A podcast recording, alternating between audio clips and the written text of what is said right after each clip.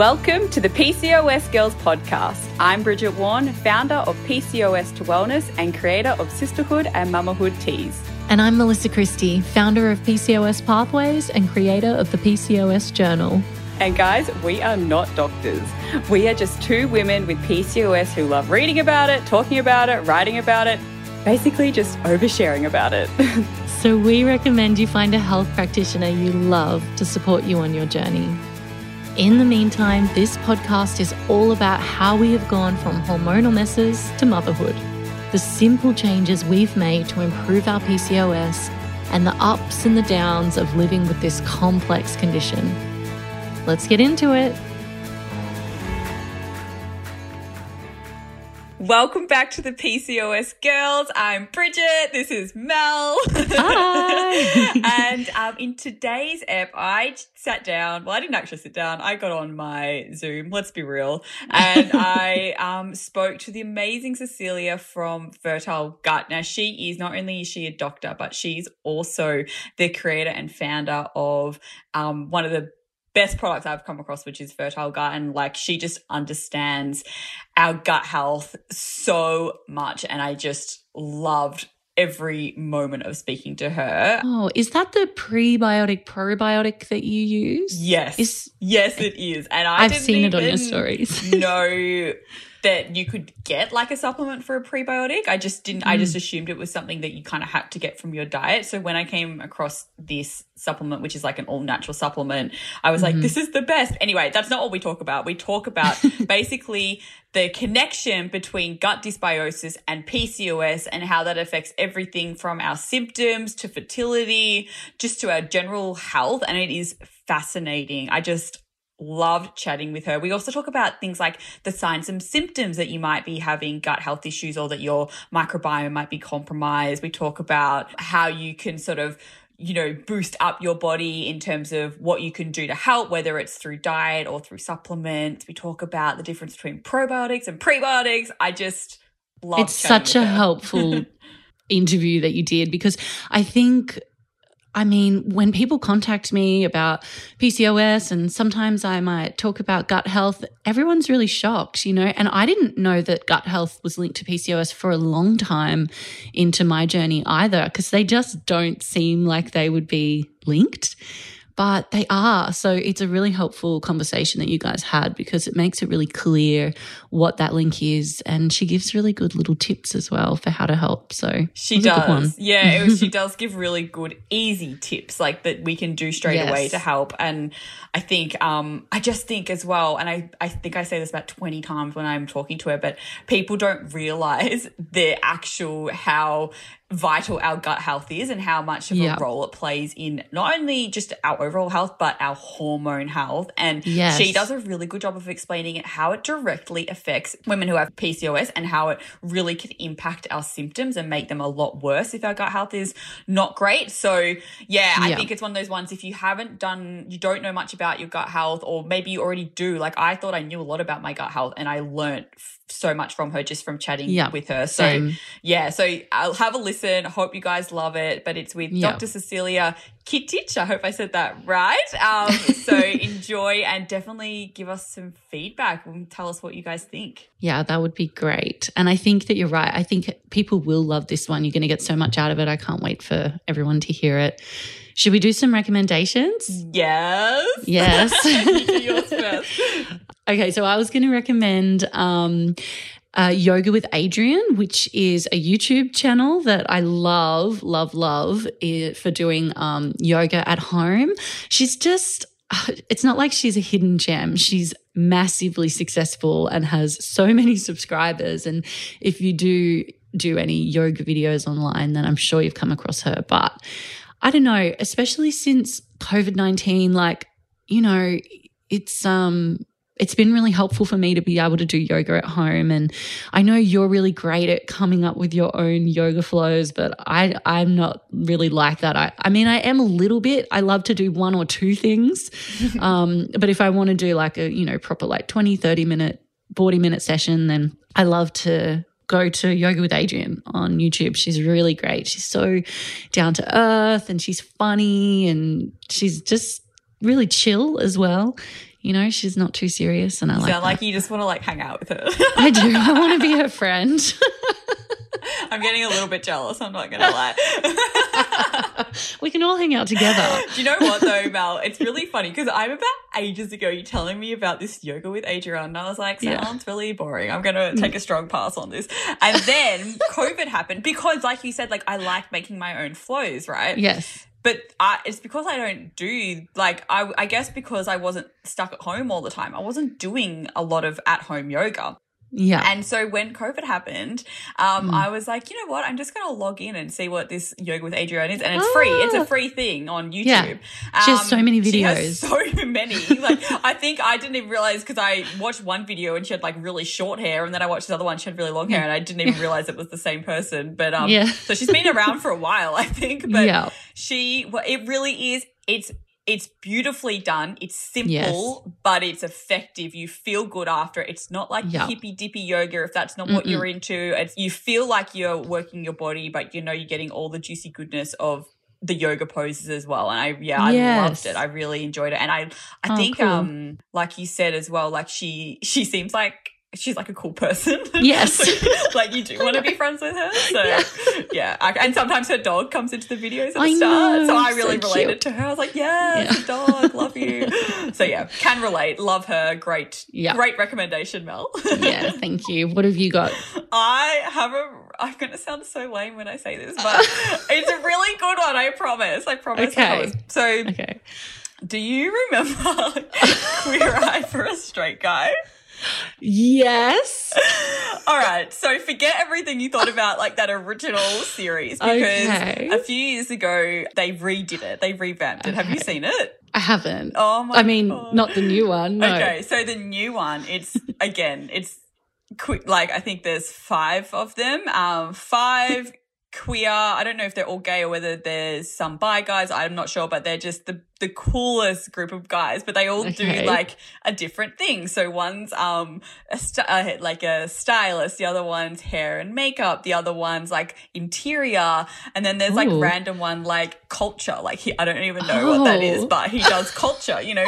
And then Wow. there's food. Anyway, so it sounds like it's going to be a really boring, stereotypical show where they just like go in and make someone over. No, Yes. no, it is not, Mel. This is life changing. I literally cry every episode.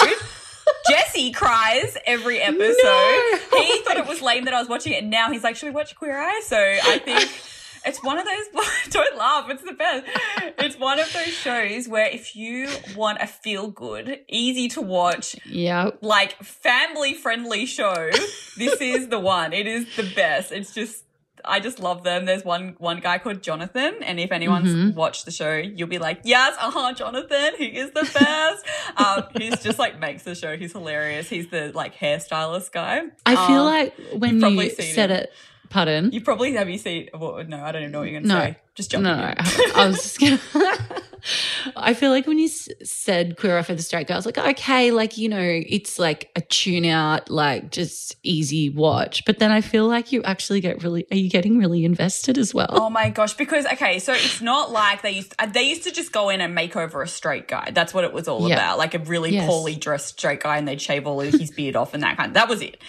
but now, like the most recent one I watched was like they do women as well, and you know there was they're they're helping people get back, you know, who have suffered in business, or perhaps they've had a loss in their family, or maybe they're trying to come out and they haven't been able to come out, and they go in and they literally revamp their entire life. They get them hmm. reconciled with people that maybe they'd had Oh, falling wow. outs with. They oh, just Oh, wow. they help them set up their businesses. They they really do so much, and it's They're it's like life coaches, Yes, but yes, with style. yes. anyway, I really love it, and I highly recommend it.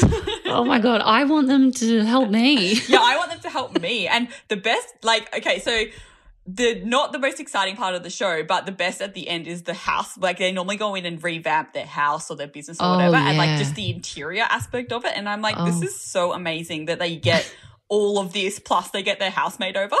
Yeah, that's amazing. That's definitely a step up from the old series. yeah, it's definitely a much deeper, um, Yes. more meaningful series. Oh, I love it. anyway, enough about my stupid recommendations. No, Enjoy I think this it's a good episode. one. You've kind of won me over, and I'm probably going to start watching it. yeah, please watch it and tell me what you think. And I know everyone's Okay. thinking that I'm so lame for suggesting it, but for anyone who's watched it, they'll be like, 100%. It's one of the, Yeah. it's just a really easy show to watch and you feel so good after watching it. No, it does sound good.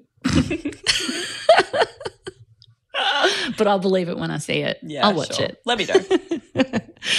All right, guys. Well, we hope you enjoy our episode and this awesome conversation that Bridget has. Thanks, guys. See ya.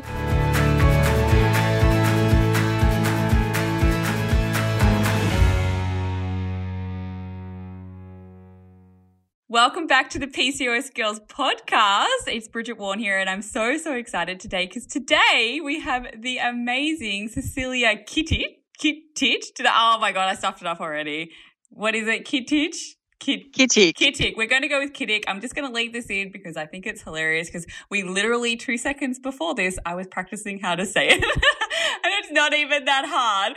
Um, she, so Cecilia is the founder and director of Fertile Gut, which is the amazing prebiotic that I take. And she's just like a bit of a go-to guru with all things gut health. So I really wanted to get you on today. So thank you for joining me. Oh, I'm so excited that we're having these conversations and um, I just love talking about this. So thank you. Oh, you're so welcome. I'm honestly so excited to pick your brain. And I know I've kind of already been doing it ever since I met you, which we met over Instagram, which is how I meet a lot of people these days. But um, but I've just been so I think you're just a wealth of knowledge and I love your product. Obviously, that's one thing, and that's how we connected originally. But from there, I've just learned so much from you about gut health in general. And I've always been really interested in gut health. And I think it's one of those things that's so underrated still. Like it's starting to get a bit more traction. I think a lot of people are starting to understand it a bit more, but people don't really understand how deep it goes and on on you know all levels of our health, but particularly our hormone health. Oh, absolutely. And do you know that it takes, on average, it's something ridiculous like 15 years for scientific research to be translated into practice. Oh. So all of this amazing research that we know about that exists Yep. that proves these connections and is probably not going to be until another five, ten years that it's starting to be seen in mainstream treatment. So we are ahead of the curve here. Yes. Oh, that's so, and that is so true because, like, realistically, gut health has only been really talked about for probably like the last couple of years. I would say I had really hadn't heard much about gut health before that. So hopefully, we'll see some amazing new stats and research coming through over the next couple of years. Excellent. And we'll be here to translate it. That's what we do. Yay, I love that. Well, bit of a weird question to start off, but this is one I ask all the guests that come onto the show. And I want to know what did you eat last night for dinner? Oh my gosh. Well, last night I actually um, we had a big day in the clinic, which was awesome. And then I had limited time before I had to go and get ready for some other stuff. So I actually grabbed something out of my freezer. I love my freezer because when on, on days when I do not have time to cook, it is my just it's stocked with all goodness in there. So it was actually a prebiotic stroganoff. Oh, So mushrooms. Oh my god, I love mushrooms. Oh my and goodness. I had in there to have it with some pasta that I had cooked and cooled before, and that actually increases the resistant starch content in it. So it was actually white pasta, but um, it was, you know, booming with prebiotic goodness. And then I I, had that it. with my mushroom stroganoff, and seriously, it was probably made my dinner and, and then defrosted it and then had eaten it within 15 minutes. So You sound like me. That's literally me. When Jesse and I eat our dinner, we're like, it's like a, it's so bad. We literally eat our dinner in about five minutes. It's so annoying because we're so excited to eat the food that we just like scoff it. But I'm with you. I think the freezer is like, since having Flynn, I am just, I never understood the value of having frozen food ready to go. And now I'm like, it's a lifesaver. Oh, so absolutely. amazing. So when you say you had prebiotic, did you had, is that because of the veggies you put in there or did you also add in some of your fertile gut powder? Yeah, we actually had some fertile gut in it, so it was cooked with Ah, that. It that's was cool. um, beautiful, not just your traditional mushrooms. It was a mix of all the beautiful Oriental mushrooms Oh. and wild mushrooms that you can get in there, and oh my gosh, such goodness! Oh, I'm so jealous. This is so off topic, but Jesse, my husband, like refuses to eat mushrooms. And so I can never have mushrooms. And then the other night I snuck mushrooms into this lentil bolognese I was making. And I thought, I was like, he doesn't know. He has no idea. And then somehow one sneaky sneaky mushroom had like landed on the floor. I was like covering it. I was like hiding the mushrooms, everything. And he saw this one mushroom on the floor and he's like, I don't like it. I won't eat it. I'm like, oh, you are so annoying because I knew he likes it because he's made it. I've made it before. Anyway, I'm just basically saying I'm jealous that you get to eat delicious mushrooms. well, okay, this is uh, let's get back onto the topic because everyone's bored by my mushroom story now. But basically, my first question I want to ask you is tell me a little bit about who you are, what you do, why I've got you on today. Okay, a few things. I guess I'm a researcher, so really interested in gut health connection, nutrition, exercise immunology, and immunonutrition, and all of those things. Essentially, like how we can use nutrition to optimize our health. And um, sometimes I'm in the lab, I will have measured most of the things that you might have heard of before, like cortisol that you love to talk about, endocrine hormones, you know, measuring even what's in our gut. So, yes, that does involve dealing with a bit of poop. Um, looking at yeah, we're going to go there. And then um, looking at, uh, so not only research, but also doing lots of clinical practice work. So ultimately looking at ways that we can improve and optimize reproductive health. And that's for women dealing with conditions like PCOS and endometriosis, wanting to get their periods on track or reduce painful periods, but also in helping men and women have babies, which Yay. is great. and um, and then also teach at the university. So that was my morning today, like wow. teaching online. Yes, in the new world we live in. Oh my gosh, so wild! How's that going? Just oh no, it's good. Everything.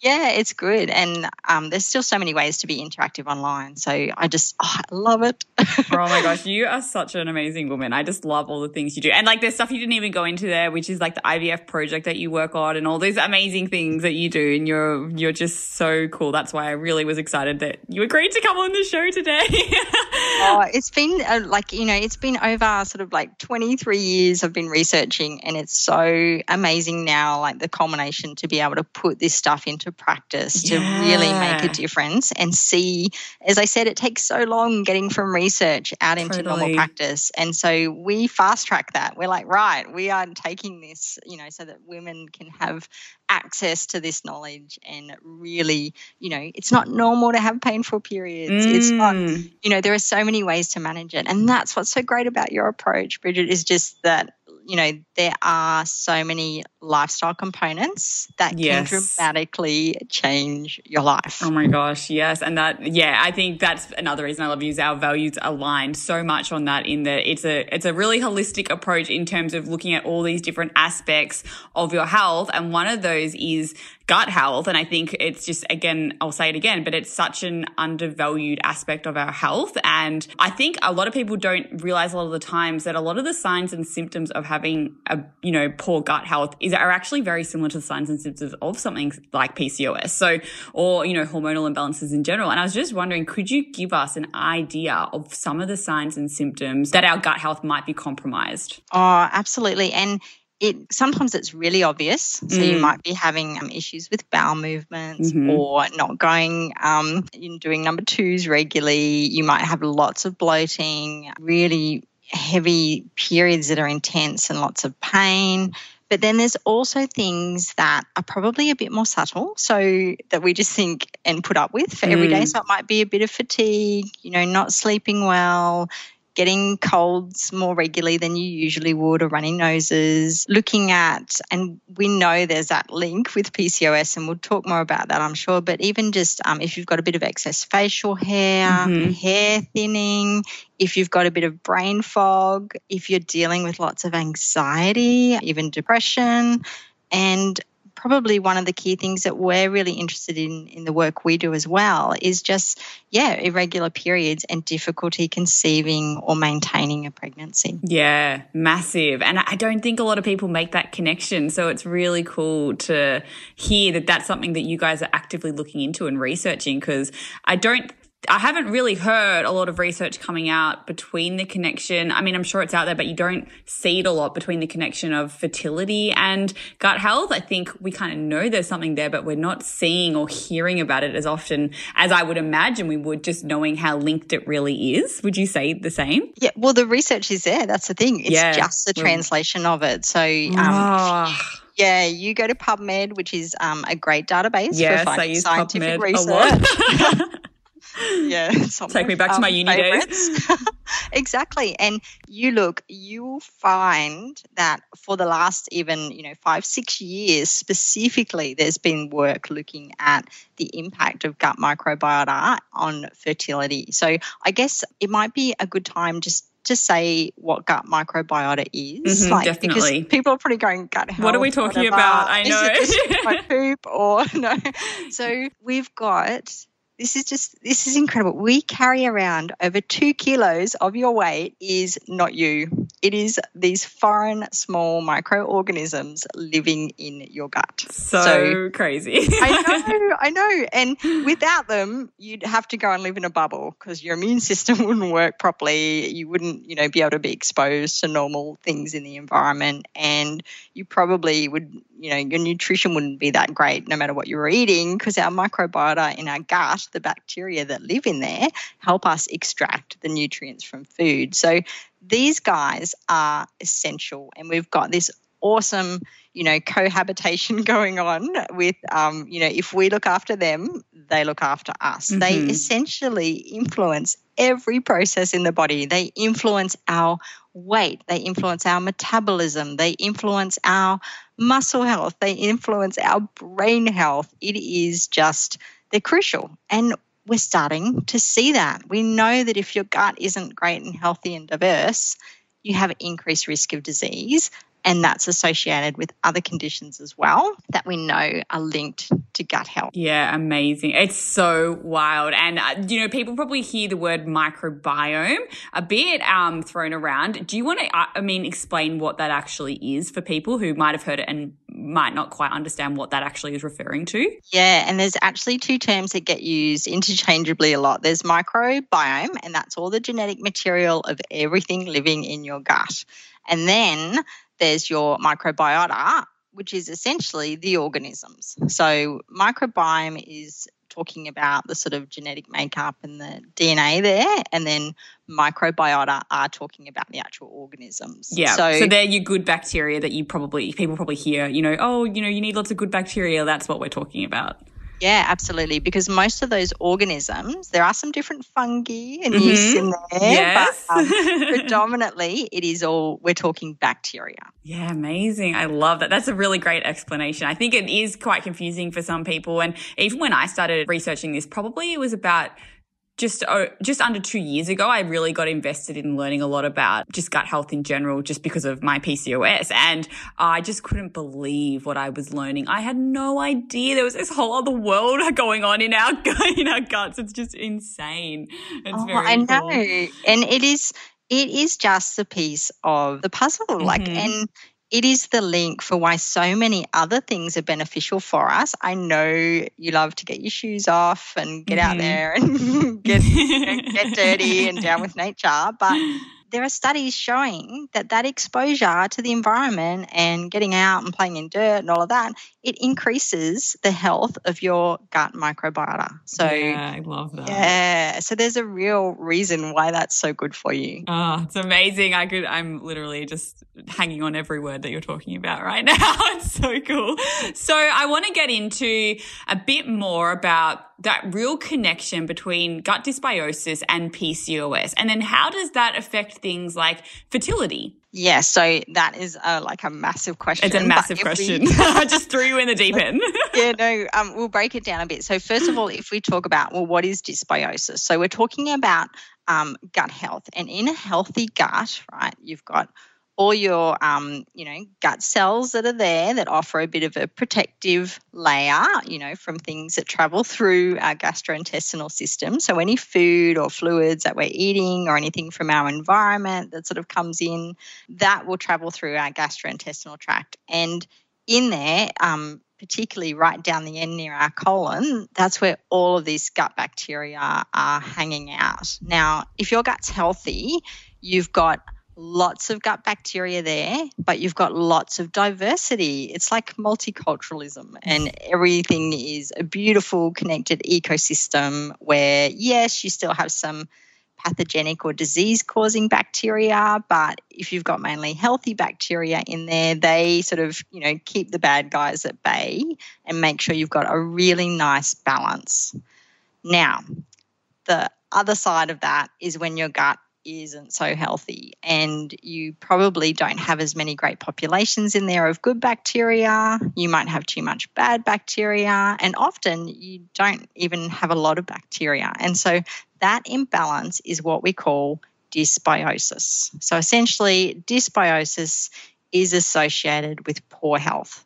If you have a nice diverse gut then that's associated with promoting health. Mm-hmm. Okay, so that's great. Yes, I was like, yes, yes, keep talking. Amazing. I love it. No, yeah. So basically, when someone's talking about dysbiosis, they're talking about there's generally like you'd say either a very imbalance would you say so probably having more of those bad guys in there as opposed to the good guys or just having a not so so diverse microbiota in there maybe there's there's you know not as many different varieties. Is that would that be correct? Yeah. that, that's perfect. So uh, less abundance in the type of variety that you've got and probably more disease causing or pathogenic bacteria. So absolutely.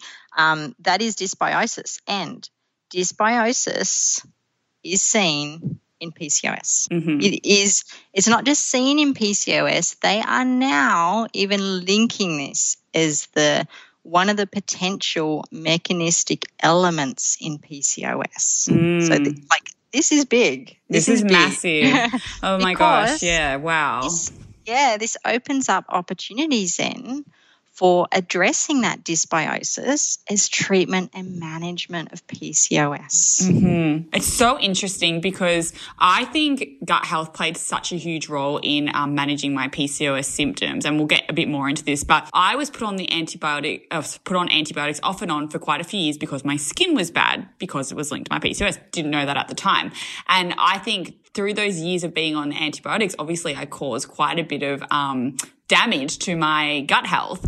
And as soon as I started to understand this and learn more about this and invest a bit more time and energy into looking after my gut health, I started to see my symptoms start to clear up. And it's really interesting to me now looking back of how much of an impact the gut has played in my overall PCOS and health journey. So I'm really interested to see what your take is on when you're looking at someone with PCOS, like what why is that so common? Why is this happening so much in women who have PCOS?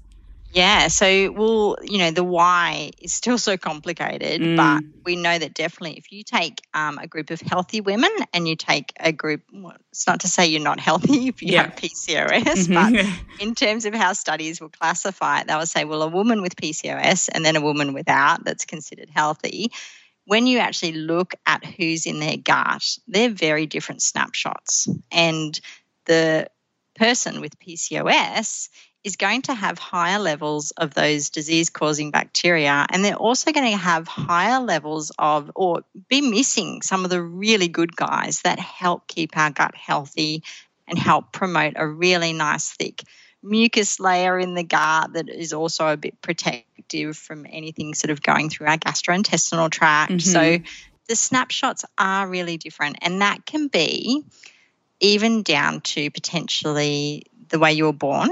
We know that if you have a vaginal delivery, so mm-hmm. if you're delivered via the vagina, your gut bacteria will be different from then someone who's been delivered via cesarean. Yeah, it's so interesting. It's so funny you mentioned that because when I was doing my own research into this as well, when I was pregnant, I said to my midwife and Jesse as well, uh, in part of my birth plan, if for whatever reason I have to have a C section, I would still like some of that mucus to be sort of smeared over the baby's head when he comes out so that hopefully he will still get some of those good bacteria and things like that because I'd read so much about it and how that that's actually something something they're advising that you can do now to hopefully help build up that good bacteria and that good um, strong microbiome. Is that oh, something you've absolutely. heard as well? yeah, you are so across this. So um, it's called sponging or something, I think. So you can actually then yeah take the vaginal microbiota and you can put that on a sponge and put that onto baby and hopefully then through the nasal cavities and oral cavities and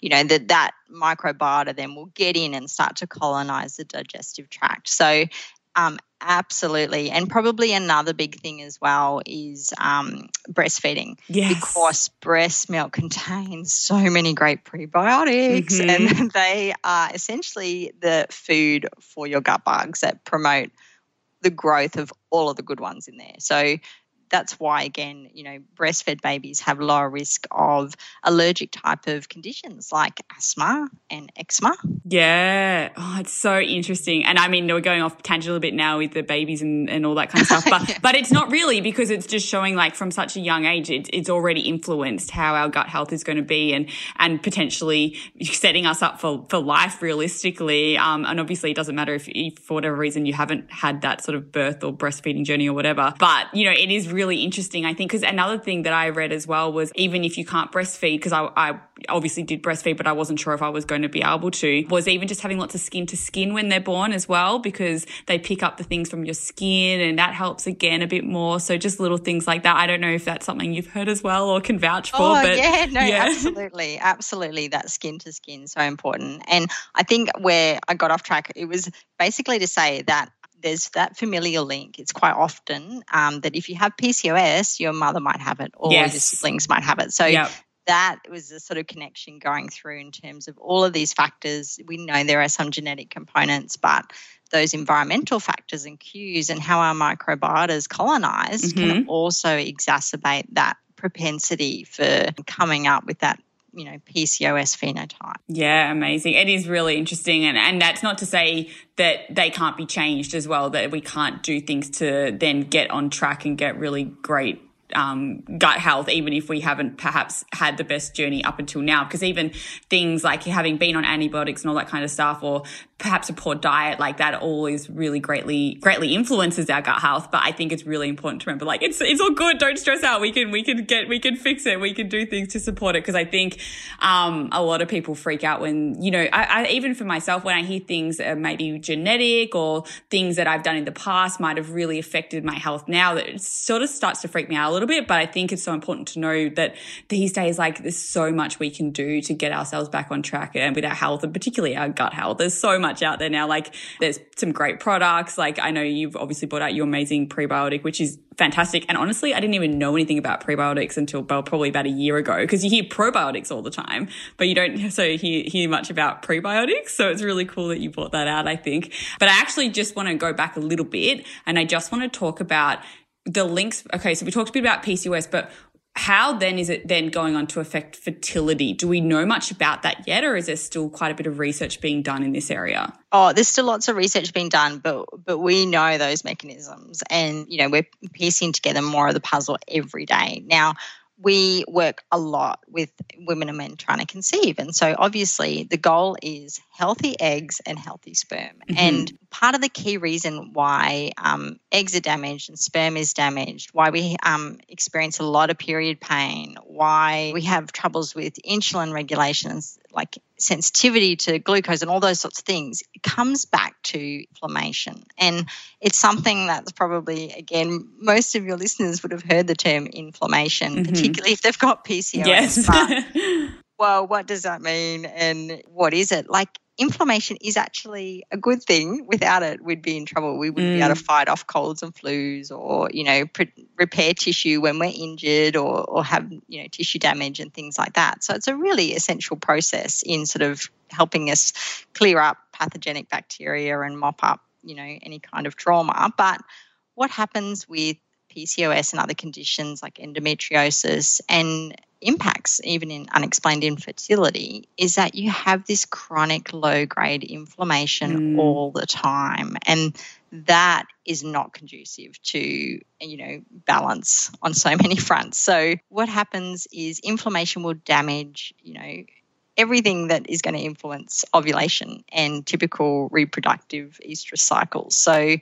we want to make sure that we can dampen that. Now, if we come back to that connection between the gut and fertility, if I go off track, just stop me, but we've stepped no, through. no, no. So amazing. Yeah. if we have a really nice, healthy gut and a nice thick mucus layer, it's great. You know, everything, you know, our gut is our largest immune organ as well. So everything's working really well and we've got the right balance of inflammation and things to counteract that inflammation. So all our anti-inflammatory pathways. Now, when our gut is has dysbiosis or there's that imbalance and it's not looking as great in there for a snapshot of who's living in there, that is associated with increased inflammation. Now, what that does, so that's in the gut, so high levels of inflammation, but that actually then damages the cell wall of the gut and it makes that cell wall more likely to open up. And that means that toxins from our gut can get into our bloodstream. So there's one in particular which is called lipopolysaccharide or LPS. And normally in a healthy gut, that's still sitting in there, but because our barrier, our gut barrier is working so well, it keeps it out. But in a gut that's not as healthy, this is seen in PCOS, that LPS level will get into the blood and it will increase. And that LPS then further promotes inflammation.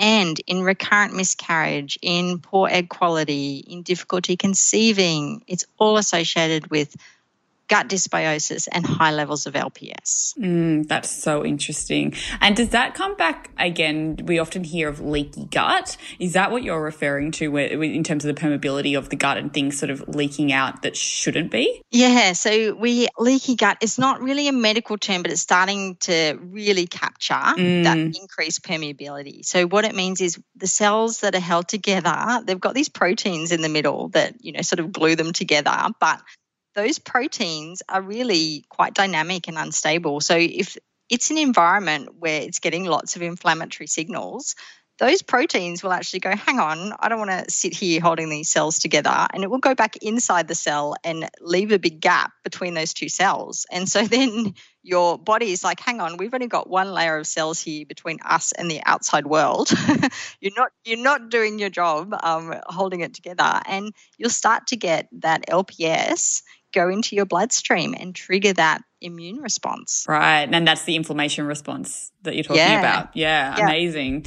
So interesting. Well, I think that that really clarifies things a lot for me in terms of the fertility side of things because I wanted to talk a lot about that because I don't think a lot of people correlate gut health with fertility. I think they correlate it to a lot of other health issues, but I think we sort of forget that it's it's so strongly linked to fertility and that just really reiterated that for me. So thank you for sharing that with us. Look, absolutely. If you take a healthy gut microbiome, so like you taking out all the genetic material from, you know, a healthy gut and you put that into a gut that's got PCOS and all of those other characteristics that go with that, you will, are you ready for this? you are going to lower testosterone. Yeah. You are going to lower body fat or the adipose tissue you are going to improve your sensitivity to insulin. Yeah. So every, you are going to restore every... ovulation. yeah. I know. So everyone's sitting here going, tick, I need that. I need like, cause it's true because these are all, this is what I want to uh, sort of explain was a lot of the symptoms of PCOS are really linked to gut health, but we don't uh, make that connection a lot of the time. So uh, like the fact that it can lower testosterone, which is pretty much predominantly a lot of women who have PCOS, that's their main issue. That's the main hormone that they're trying to lower. That's massive. That, that, that in itself is massive. So everything else, I know a lot of women struggle with the, the weight gain side of things or not being able to manage their weight. The insulin sort of stuff, that obviously plays into the weight stuff. So it's just, it's mind blowing. Like I love it. I love it. I love it. I know. Well, all of the bacteria in your gut controls uh, your sex hormones. So you will actually have um, over 60 different species in there that regulate even estrogen concentration. And they do that by secreting an enzyme that enables you to recycle it. So when you've got pathologies or like endometriosis, for example, it's often because those estrogen levels are so high. So you've got a lot being recycled because you've got a lot of bacteria in there that's producing this enzyme that will recycle that. So again, that's driving that process, you know, creating inflammation and leading to all of those other components associated with even if you've got inflammation and high levels of LPS, that is associated with experiencing more period pain.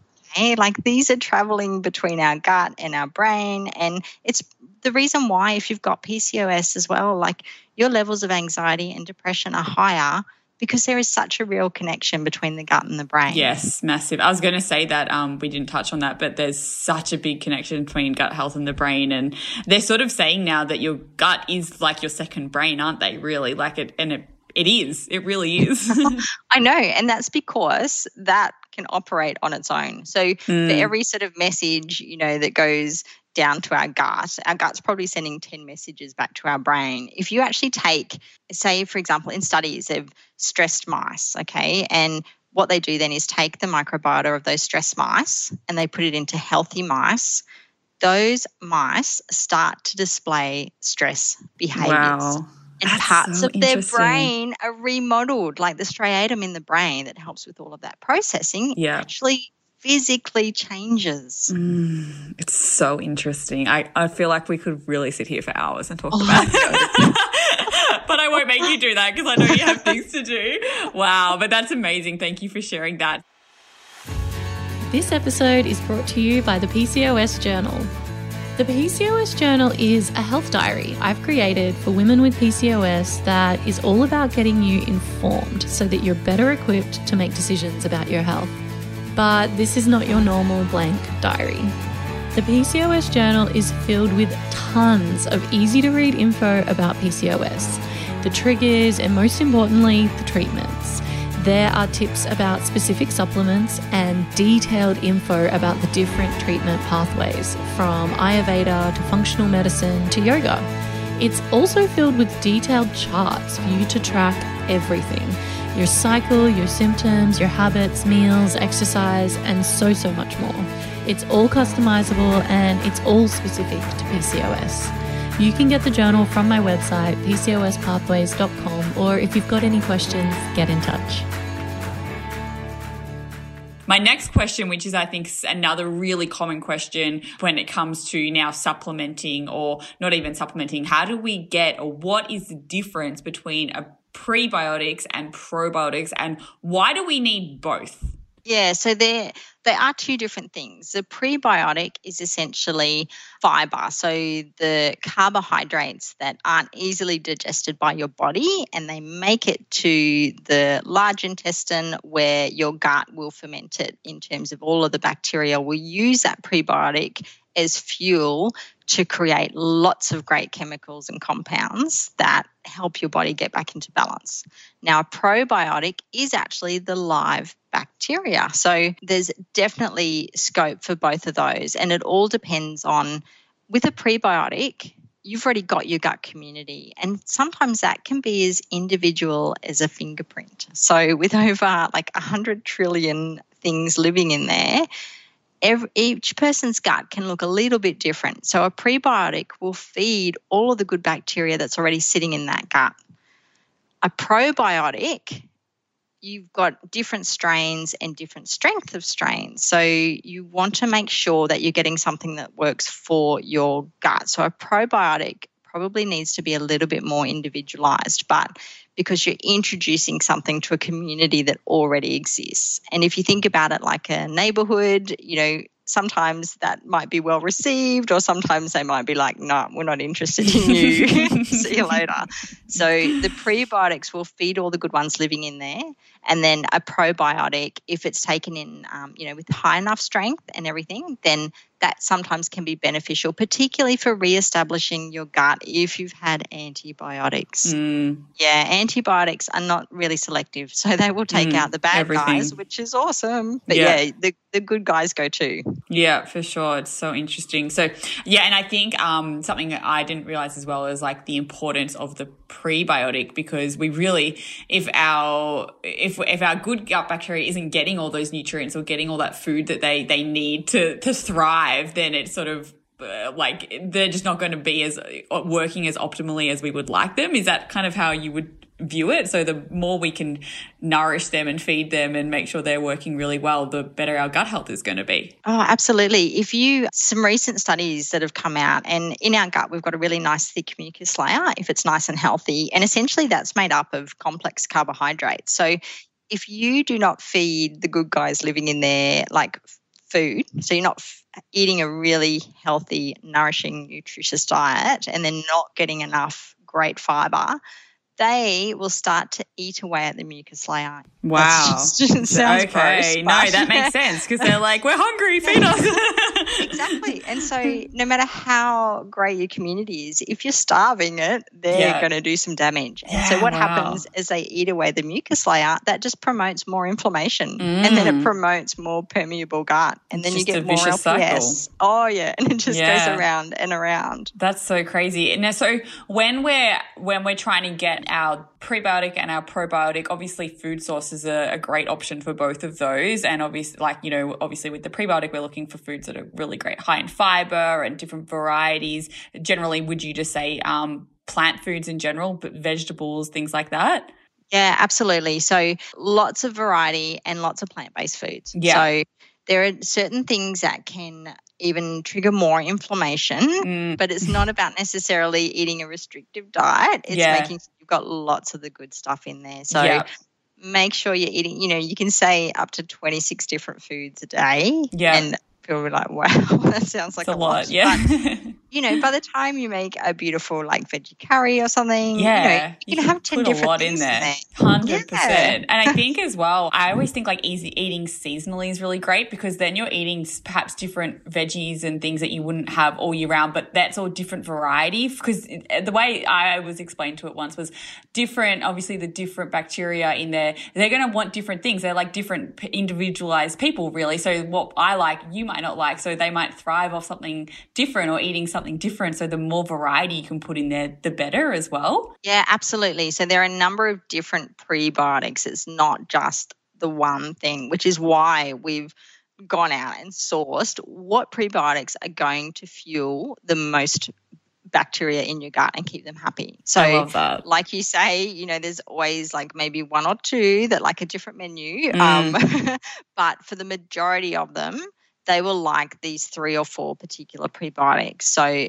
That's so you know, cool. So you, yeah, pretty those in is safe. great. Yeah, that's so good. And when it comes to um, probiotics, then where and they're harder to get in terms of food sources. Uh, where would you recommend getting that in food sources? And if not, would you recommend supplementing as well? Because I think, I mean, I personally supplement with with the prebiotic, which is the fertile gut, which you guys have. Obviously, I try to get as much as I can in my diet as well. But um, the same with the, the goes for me with the probiotic as well. Yeah, so there are different um, food sources. Now, in your shopping, like grocery store, now you'll probably see some sauerkraut and, mm-hmm. you know, kimchi or kefir and things like that. And those can all be a good place to start, but they probably won't contain as much diversity as if you make those fermented products at home. Yeah. So, if you do want to get into fermenting, there's lots of great resources out there to help you start in making your own kombucha and things like that. But be wary that stuff that you make at home can be very different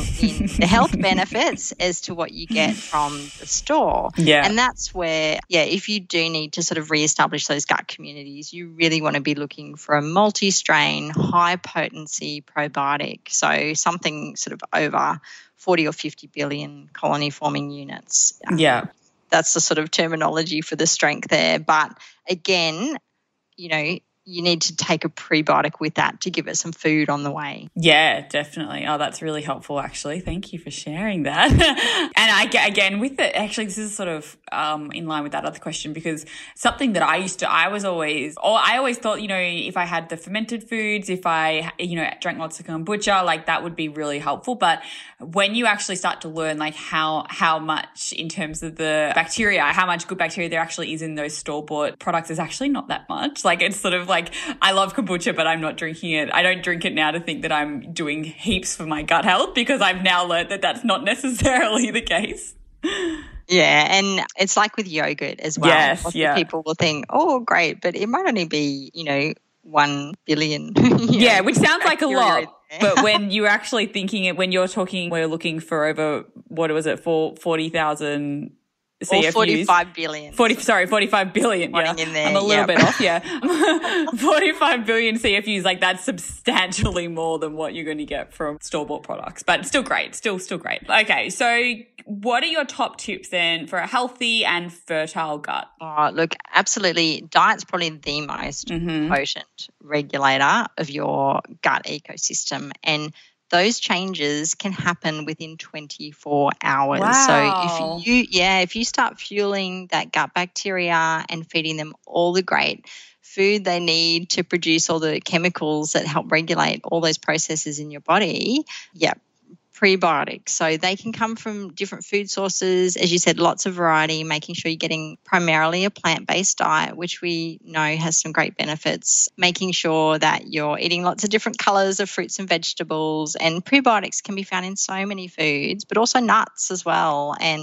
yeah, nuts and seeds are a big one, adding those into your diet. So diet's probably something that we can modify and see results pretty quickly. Yeah, amazing. That's so cool. And I know one of the other things that you talked about before was just like getting, well, it's one of my favorite ones is sort of like getting dirty, getting exposure to, to actually, you know, if you're gardening, like actually put your hands in the dirt and get dirty. Cause all of those things, I know a lot of people kind of, I get a bit scared to get a bit dirty, but that that's a really great way to help build up that microbiota diversity. And I that's I just I feel like as well, even having um, dogs has really helped with not only mine but Flynn's um, gut I was about well. to say, if you have a furry pet at home, Yeah. that is a big tick. oh, good. And the other, it's sort of a random one, but I know that you talk a lot about how exercise can be really great as well in terms of diversifying your gut and uh, your gut health and the gut bacteria. Oh, absolutely. Probably the two other ones I was going to mention was sleep. Oh, very yeah, yep. important, and also exercise. We see, particularly in terms of weight management or elements like that, if you exercise, you're actually shifting the key phyla or you know sort of dominant categories in your gut to be more reflective of a leaner phenotype so you can actually that bacteria will change your weight and there's really interesting work um, because they do do fecal transplants and maybe in 10 years time we'll revisit this bridget and go oh wow they're doing them now at pcos Wow. but like a common treatment for fecal transplants is if you're treating if you've got Clostridium difficile, which is a key bacteria in the gut that can go rampant and cause lots of diarrhea, and it's Mhm. quite serious. So Mhm. they do fecal transplants from healthy people and that microbiota into the gut of someone that's got that pathogen, and then happy days. You know, they wow. most times recover. But there was a mother that had a fecal transplant from her daughter. So they were treating Clostridium difficile. Mhm. And what happened was that mother who had never been overweight before, her, her Clostridium difficile went, which was great, but she became overweight. That is so interesting. Yes. So interesting. what? Yeah, it's um, you know, there's just such a connection there. I can't remember how we got to this, but Oh my god! I'm sure there was some. about um, I don't know exercise. I don't know who knows, but it was interesting. I'm glad. I'm glad you mentioned that. That was very cool.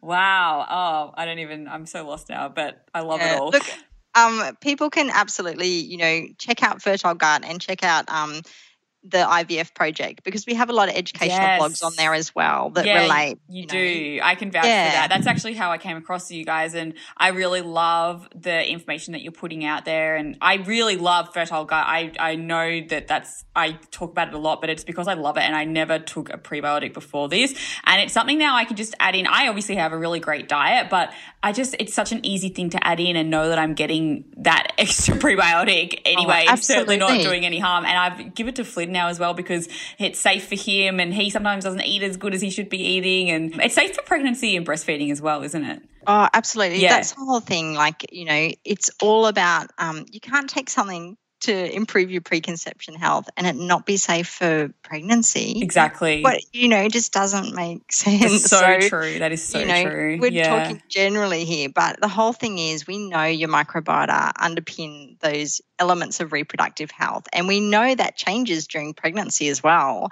and breastfeeding. So if you Mm. are still continuing to keep your gut microbiota happy and healthy, then you know there's so many flow-on effects. So I myself have um, really quite severe endometriosis, and it was Mhm. not until taking like our fertile gut product consistently for say maybe 12 weeks my periods now come and the only way i know they're coming is because i get my period yeah, no pain. Yeah it's just amazing. transformational and we see amazing. women with pcos get their periods in say six weeks or eight weeks of consistent use. So Yeah.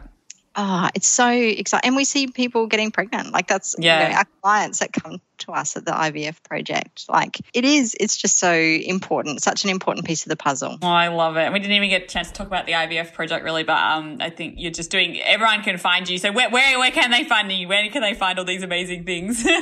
Well, um, check out fertile-gut.com or follow us on Instagram and then also at the IVF project. So, you know, it's particularly if you're interested in conceiving, then the IVF project will have a lot more sort of conception, pregnancy related material. Um, but we have women come and see us that are just trying to manage PCOS and don't want a baby. So, Yeah. Oh, and that's the thing. And that's a majority of people. And I think just listing the symptoms and what it can help with, you know, acne, hair loss, weight gain, hirsutism, all of that kind of stuff, like that, that's all really relevant to pretty much everyone who has PCOS. I'm sure they're ticking one of those boxes. So again, super helpful. And I know you were really kind and gave me a discount code, um, which my followers have been using on Instagram. But if anyone does want to try the fertile gut, they can use my code. I hope that's okay. So if, if I Oh, give it to them, but it's just um, PCOS15 and it'll give 15% off when you buy it. And I, I really highly recommend it. I love it. And thank you so much, Cecilia, for coming on. It's just a wealth of knowledge. And I, yeah, I really love talking about this with you. And I hope more people start to talk about gut health too. yeah, um, I have loved it. And I really hope that your audience starts to resonate with some of this and look at ways that they can improve their gut health. Absolutely. oh, it's amazing. Thank you so much. Talk to you Thank soon. Thank you. Bye. Bye.